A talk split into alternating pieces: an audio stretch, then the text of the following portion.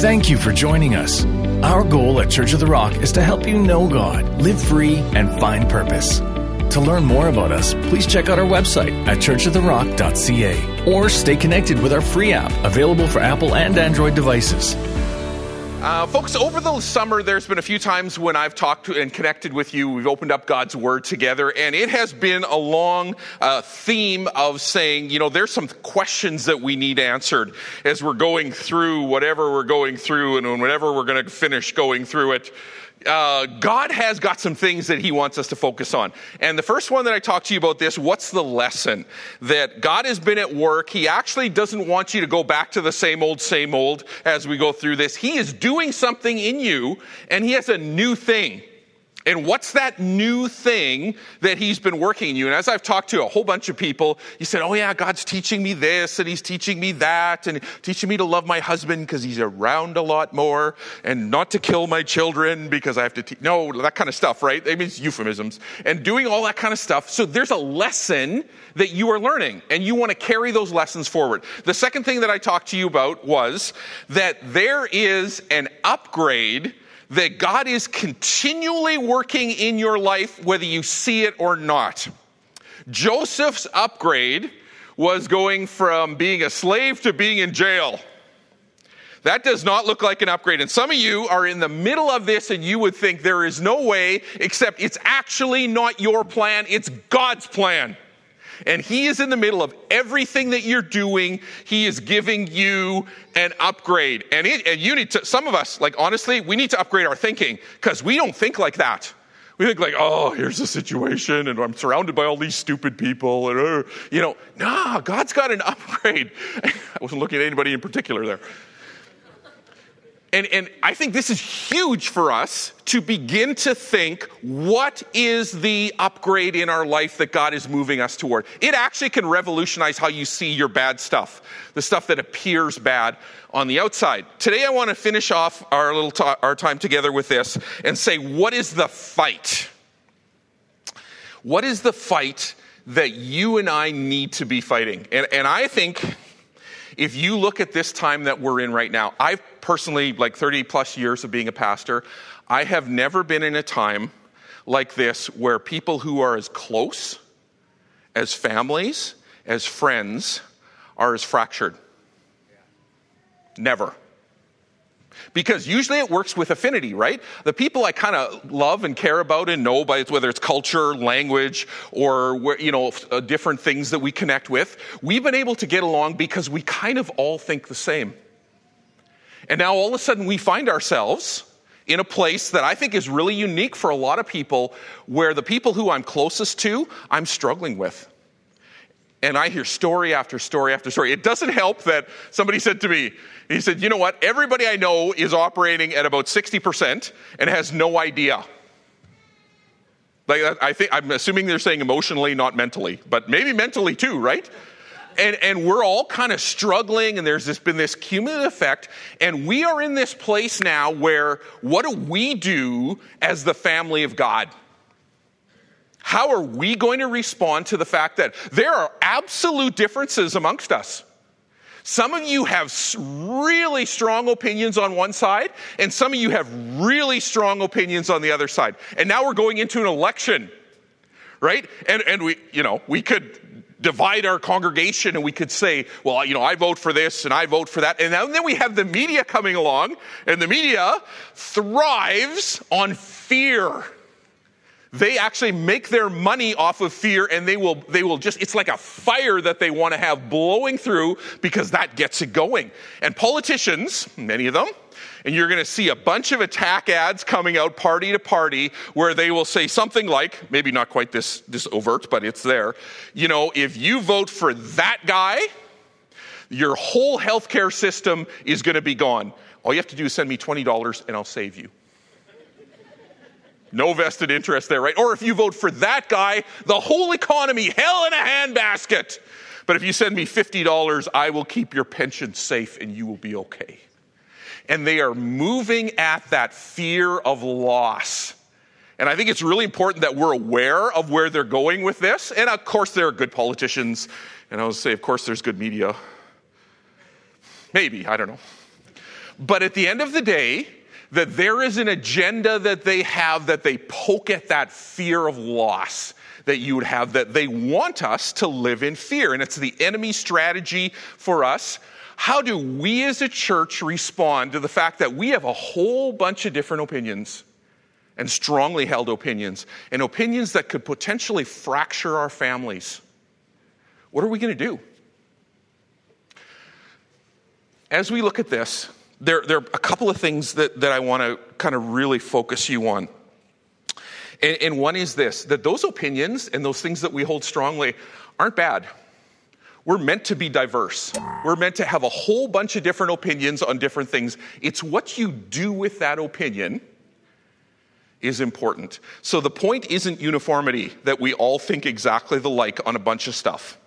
Pastor Steve, would you come up? I'm going to use Steve as an example. And no one will be hit in the demonstration of this point this time. It was, my, it was one of my favorite emails. This is like a huge divergence. One of my favorite emails. Do you remember when Pastor Mark had Steve in the in all, all the garden and he was hitting him and everything like that? And then I had this guy send an email saying, "Why is Pastor Mark hitting that old guy?"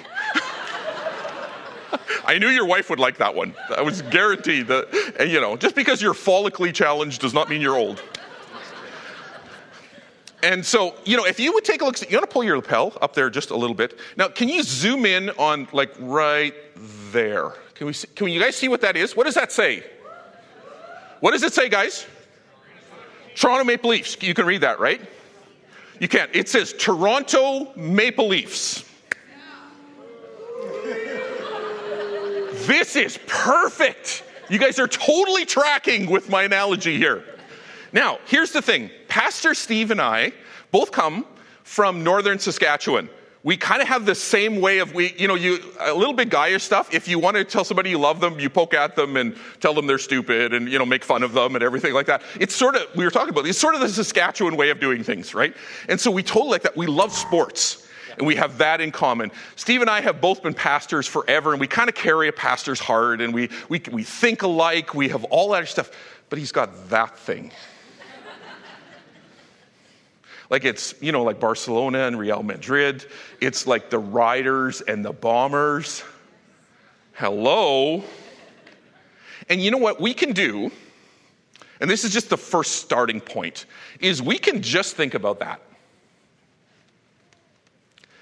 And have that become the thing that every time I see Steve, I kind of sneer. Well, it would be more like pity, actually. But how many years has. No, I won't. More than 50. More than 50 years since they've done anything. You know, at the end of the day, though, we have to make a decision to say, as children of the king, how am I going to see someone who's different than me? And some of the, you say, well, that's pretty trivial. Yeah, you know, I was using that because I wanted to get you. Thanks, Steve. But at the end of the day, how we see people and, and what we want to do, what I want to talk to you about today is in our relationships, one of the most valuable commodities that we have is trust. And the opposite of trust is suspicion. And depending on how we walk through our relationships, and Jesus is going to give us a really great example of that, either we lower the trust and raise the suspicion, or we raise the trust and we, lo- and we lower the suspicion. And trust is this incredible commodity that I have because you know what? We are going to rub each other the wrong way. You're going to have opinions that are annoying to me. And what am I going to do is that I have to look at where making sure my trust tank is full and what am I focusing on? What am I thinking about? And even more importantly, I think Jesus walks us through some things when he unfolds scripture to say, you know what, there's a better way to look at this. I, I don't know if you saw the quote. It's actually D.A. Carson and Keller took it. He says Christians are a band of natural enemies who love one another for Christ's sake. There is an affinity that we have with people that's good, but eventually that falls away, and our differences can be the thing that either divides us or we choose to put in its right place and we put something else above it. And I think it's a real challenge. Somebody said to me, You know, I think I'm going to have to have surgery. I've been biting my tongue so much. and you might feel like that. Or you might be on the other side. Everybody knows your opinion all the time. and they're sick of you. And they've maybe said that to your face. You know, I mean, kind of either continuum, right? What are we going to do, guys? We are the family of God. And you have a family that you work in, and your family is God's gift to you. You say, man, he got to work on his skills of giving. Have you seen my family? but they are. And how we, how we maneuver this, how we function in it, and how we think about it is so important. So we're going to take some time and we're going to kind of look at that, not let fear divide us, not let fear have any part in us, keep that trust level high. And before I get into my text, I want to give you this is like bonus time. There's one scripture that has been kind of my, my guiding light when I've tried to navigate all of this. And it's 2 Timothy 2 23. And this you can take for what you can grab out of this. Don't have anything to do with foolish and stupid arguments because you know they produce quarrels. And this is probably the verse that I have more than anything else tried to implement in my life to say, okay, God, would you help me with this? First of all, help me discern what is foolish and stupid. Because I like arguing because I, I have a very high opinion of my opinions, and so do you. Right? We, and, and we grow by doing it, right? You and I could have a discussion and we would do it and we would grow and we become better people. So we don't do that. We don't cut off that part. But we have to be discerning about what's foolish and stupid. And, and, the end of the verse actually gives us a cue. It says, because they lead to quarrels. The difference between an argument and a quarrel is a quarrel is something that has long standing life to it that divides. It's the Hatfields and the McCoys. And you in your life, as a follower of Jesus, have no place for those. It drags you down, it drags the people you around down, and it actually spoils what it is that God has for you. And here, here was, I, I think this is their definition of glorifying God. Here, here, I love this. They said, This is what we should be as Christians. We should be the people who God has lit up so they can see Jesus. And, and the problem is, we get lit up over the wrong things. Because we people aren't seeing Jesus when you're lit up over other things. And it doesn't mean they aren't important, it's just that's not the thing that you are supposed to be known for lighting you up. And so, as we take a look at this, I want to give you hopefully some really, really practical stuff of how do we do this. And we're going to look at very famous words when Jesus talks about how we love our enemies. And I know these people aren't necessarily your enemies, but the principles in there are really important. Luke chapter 6, if you have your Bible, we'll turn to verse 28. Jesus says, uh, But you who are listening, love your enemies and do good. Bless those who curse you and pray for those who mistreat you. If someone slaps you on one cheek, turn to them the other also. If someone takes your coat, do not withhold your shirt from them. Give to everyone who asks you, and if anyone takes what belongs to you, do not demand it back. Do to others as they would do to you. And uh, verse 32 is if you love those who love you, what credit is that to you? Even sinners love those who love them. Okay, so you probably have heard those verses before, but I want to take a, a, kind of a deeper dive into this because on the surface it could sound like just be nice, right? Doesn't that kind of sound that way? Eh, just be nice. Actually, Jesus is way deeper than that. He isn't actually just telling you to be nice. There is a deeper ethic that he is driving you, us to, as a followers of him, to say that there's something that we need to grab a hold of in the middle of this. And the thing that he says is that you need to start with prayer.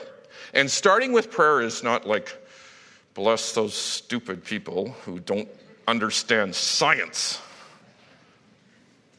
That's not prayer. Prayer is bringing myself towards God and saying, God, what's your agenda? What's your heart? And what do I need to get rid of in order for you to light me up?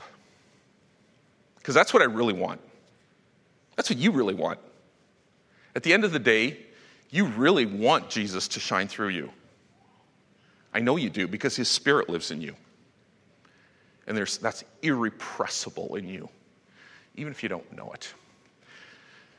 So what he says is you need to start with prayer. I was uh, years back. I was taking a course in Atlanta, and I had the privilege of being at Martin Luther King Jr.'s church, Ebenezer Baptist Church, and you can see a, a picture right in the middle of Civil War. The, uh, the, Civil War, they had this great stuff, and he was actually the associate pastor there. And as I was reading, there was an old gentleman who was actually part of the movement way back when, and there was, wasn't anybody else around. He just sat down with me and he was telling me stories of King and I thought, well, this is like amazing, right?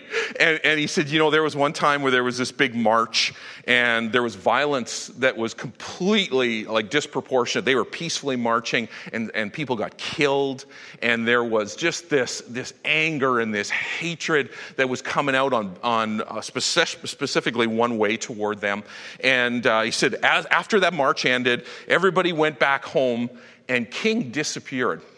Nobody saw him for 24 hours, 48 hours, and people were getting agitated. And you know that there's lots of other voices around, right? We got to strike back. We got to do this. We got to do that. And he said, "This." Is, he says, "I'll never forget this story." He said, "You know what? I think it was two days later. He came out and he said, "You know what? I couldn't actually say anything because if I would have said something, it would have come out of my wrong heart." I needed to get my heart right. I needed to go to pray. And you will never hear on CNN and Fox where they say, you know, King's great, but you, they never talk about his prayer retreats.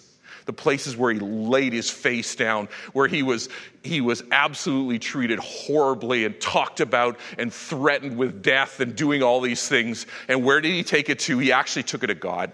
And he poured his heart out for him, to him. And, and as he's talking about that, this is what he said. He says, You know what? What I do is I come to that place of forgiveness. And forgiveness doesn't mean ignoring what's been done or putting a, a false label on an evil act. Are you with me? It means rather that an evil act no longer remains as a barrier to the relationship. Do you get that? The reason why God's Jesus said, I need to go to prayer, you need to start with prayer about the people who you disagree with, is because naturally your heart is going to put up barriers against those people. And God needs to clean it out. Because you actually can't be helpful to Him. You can't light anything up if you don't get your heart cleaned. And your opinion is, what was, was 1 Corinthians say? Without love, you are a Gong! You're a gong show, apparently. This is what the Bible says. you know? And, and, it isn't that we, we decide that way, but I think we just miss this first step. We miss this first step of going before God and, and really coming to Him and saying, God, would you clean me out so that my opinion, so that my challenges so that my words, so the way that I talk are going to be coming not out of my own, I have to look good, I have to be the one, my opinion has to, I said this before, I have a very high opinion of my opinions. And so do you, right? But if our heart's clean, those things will find the right place. I, I love at the end of his life, and these are, I don't think he knew that these were prophetic words, but this is what King said. He says, like anybody, I would like to live a long life. But I'm really not concerned about that now. I just want to do God's will. And I am so happy today. And those of you who know his life history know that there was huge pressure on him, and he wasn't always a happy guy. He really felt it. He says, I'm so happy tonight. I'm not worried about anything.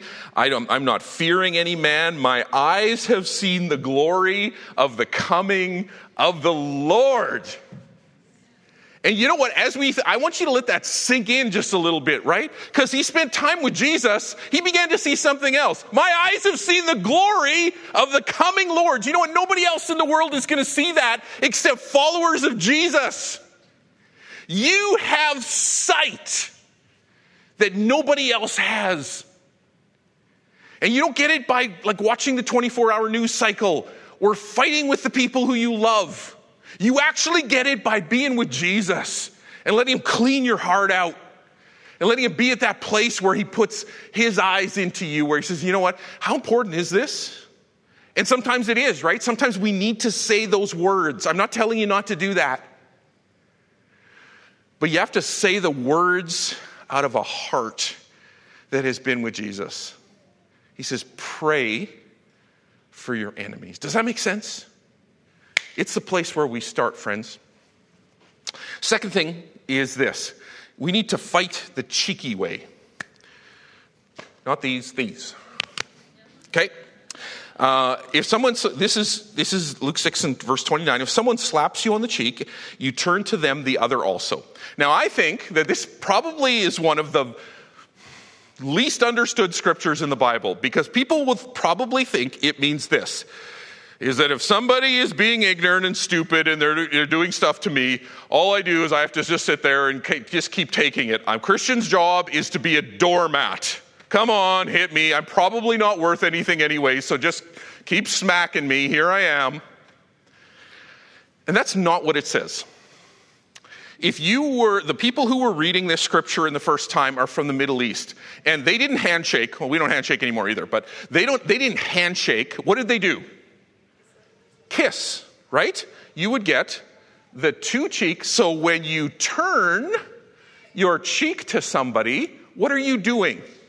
You're extending friendship. Everybody who read this would have understood that this was a relational thing that God was saying. It wasn't a just beat me senseless because I'm no good.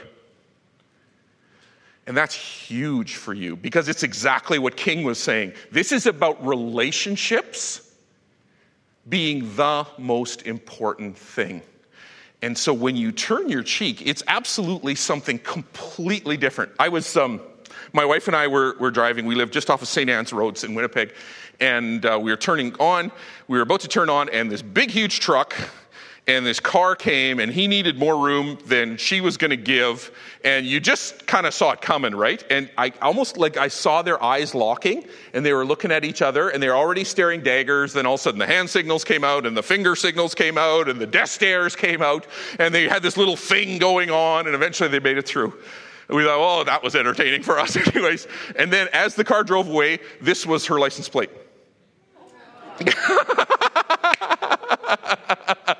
I thought, that's fantastic. Because that's us, right? We have amazing heart intent. We want to do what's right. But then we run into people who are people. And, and all of us are at a different place. And you know, friends, if there's one thing kind of practically that I can encourage you in, it's this we need to be patient with each other. Because I, I don't know what you're going through, and you don't know what I'm going through. And, you know, we, we might even have the right intent, but we end up doing that thing, and it just doesn't work. We, we so desperately need to have God help us in this. Um, there are, are sort of three ways that generally people respond when they're being attacked. The first one is that passive, you know, you keep your cheek and just sort of keep it coming because I deserve it. The, the second one would be kind of the, if that's the victim, then it would be the vindictive is sort of the natural fleshy way to respond. I'm going to come, you say that to me, oh yeah, well, I'm going to claw your eyes out, right? Or you do the passive aggressive thing where you just stab people behind the back. And, and either way, it's that either the, just passive, let it happen, or it's the vindictive, let it go. Those are the natural ways to have it. And, and we see it whether it's right off the front, because some of you are way more controlled, but you actually let it rest in your heart, which might actually be more dangerous, right? Isn't it interesting how that when people, there's some sort of mass shooting in the US, and then they go to the person's street, who they were lived on, and they just say, oh, he was the nicest boy. He kept to himself, and and he did. We would have never thought. See, your heart is the thing that God's concerned about because out of your heart, it doesn't matter whether your first response is, He wants another way for us to interact. And I'm going to give you the, the thing that I think is is incredibly important in this. And that's in, in verse 35 uh, of our, of our passage. Jesus says these things. He says, um, but love your enemies, do good to them. So we've got our heart right, so now we got to do the doing part. Lend to them without expecting anything back, and then your reward will be great. And here's the part I want you to get You will be children of the Most High because he is kind to the ungrateful and the wicked. You got that right? Who are the ungrateful and the wicked? You are. Well, me too. I was way more excited about you though. You, he starts off this, and have, this is the thing that, that absolutely levels the ground for us, and this is one of the most important ways that you are going to begin to relate to unconditionally love people who differ from you. He says, You need to get this. You are both completely, totally loved. You are the gorgeous bride of Christ. And at the same time, you are absolutely evil.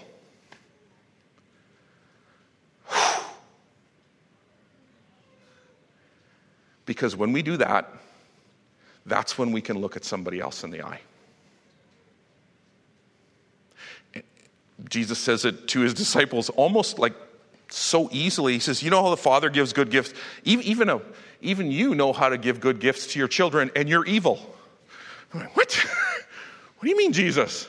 See, we would, we would like that, those two things not to be together, but he says, You know what? You have to understand, they are. You are both completely and totally loved, and God can't wait to live with you in eternity, and He understands that you also are evil. And what it does, like I said, is it levels it out so we can begin to talk and see people the way God sees people. And then I can have a relationship with them, and then I can relate in a way that I am going to be able to talk to them in a way that's helpful so I can do good. So here's my question for you What does doing good look like? Is it always being nice? Isn't, right? So, doing good, I think here, here's one practical thing that you have to think about. When I'm thinking about doing good, I'm not actually thinking about am I being nice, and I'm like generally a nice guy, sort of ish, right?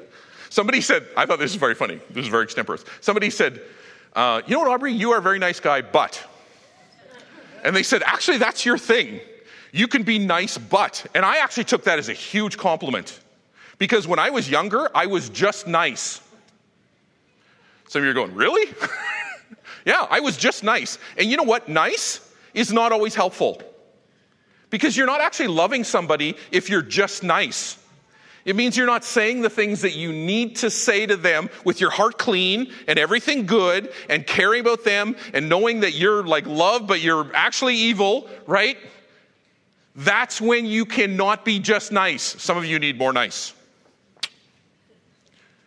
but it means that holy spirit where are you leading in this situation? And one of the things folks that i think has been so helpful and i've seen you model this over and over again in this church is that rather than saying the thing that's your opinion what you've done is you've just loved people. Because most of the time nobody has been unconditionally loved in our world, that does not happen. And when you love somebody unconditionally, most of the hurt falls away and the hard words fall away with it. Most of the time, God's saying, Hey, would you just unconditionally love people? Because that's the gift that we have to give that the world can't give. Sometimes you need to say a strong word to somebody because they need to hear the truth because the way they are going is destructive to their soul. Sometimes you need to just be kind, and sometimes you need to shut up. Got one amen. Thank you. And what you are doing as you are navigating this time that we're in right now, where we've never been in before, and maybe you're at 60%, you don't know you're at 60%, is you're saying, Holy Spirit, I need you more now than ever to help me to know how to navigate this, because what are you doing? Can you think about that? Every time you get in that situation, God, what are you doing? What are you doing in my family? What are you doing in the life of that person? What are you doing in that annoying person? What are you doing in that person that my heart breaks for because they're so bound up in fear? And, and I'm going to, you know, say it out. I've heard people say, oh, yeah, those people who don't get vaccines, they're just, you know, they're all bound up in fear. People who do get vaccines, they're just all bound up in fear. Okay. How about we just not do that to each other? and just say, you know what? I'm going to look and see what is God doing in your life, and I want to help you. I'm not going to label you, right? Ooh, that. Mm, oh. But if, I think that question is such a good one. Well, God, what are you doing in somebody else's life? I want to be helpful to my brother and sister. I want to do. Last thing is this we want to fight like Jesus. And, and here's, the, here's the thing that I want to direct you to, and this is from John chapter 17. And so it's his last words, his last prayer. He's just gone through the Last Supper. He sees the cross ahead of him. He's in that place, and it's like he comes to God and he says, he says, Father, I have one request. And when somebody has last words, that's usually important, isn't it? Their last words are important. I, I, I think it was Lenin was talking to Stalin. I thought this was really amazing. And Lenin said to Stalin on his deathbed, I'm not sure the people are going to follow you. I'm not sure you're the right leader for Russia. And he says, No, you're probably right. Half the people will follow me, and the other half of the people will end up like you. Wow. Right? W.C. Fields said he, he was reading the Bible, and somebody came in, and he is not a Bible person on his deathbed, and they said, What are you doing? He says, I'm looking for loopholes.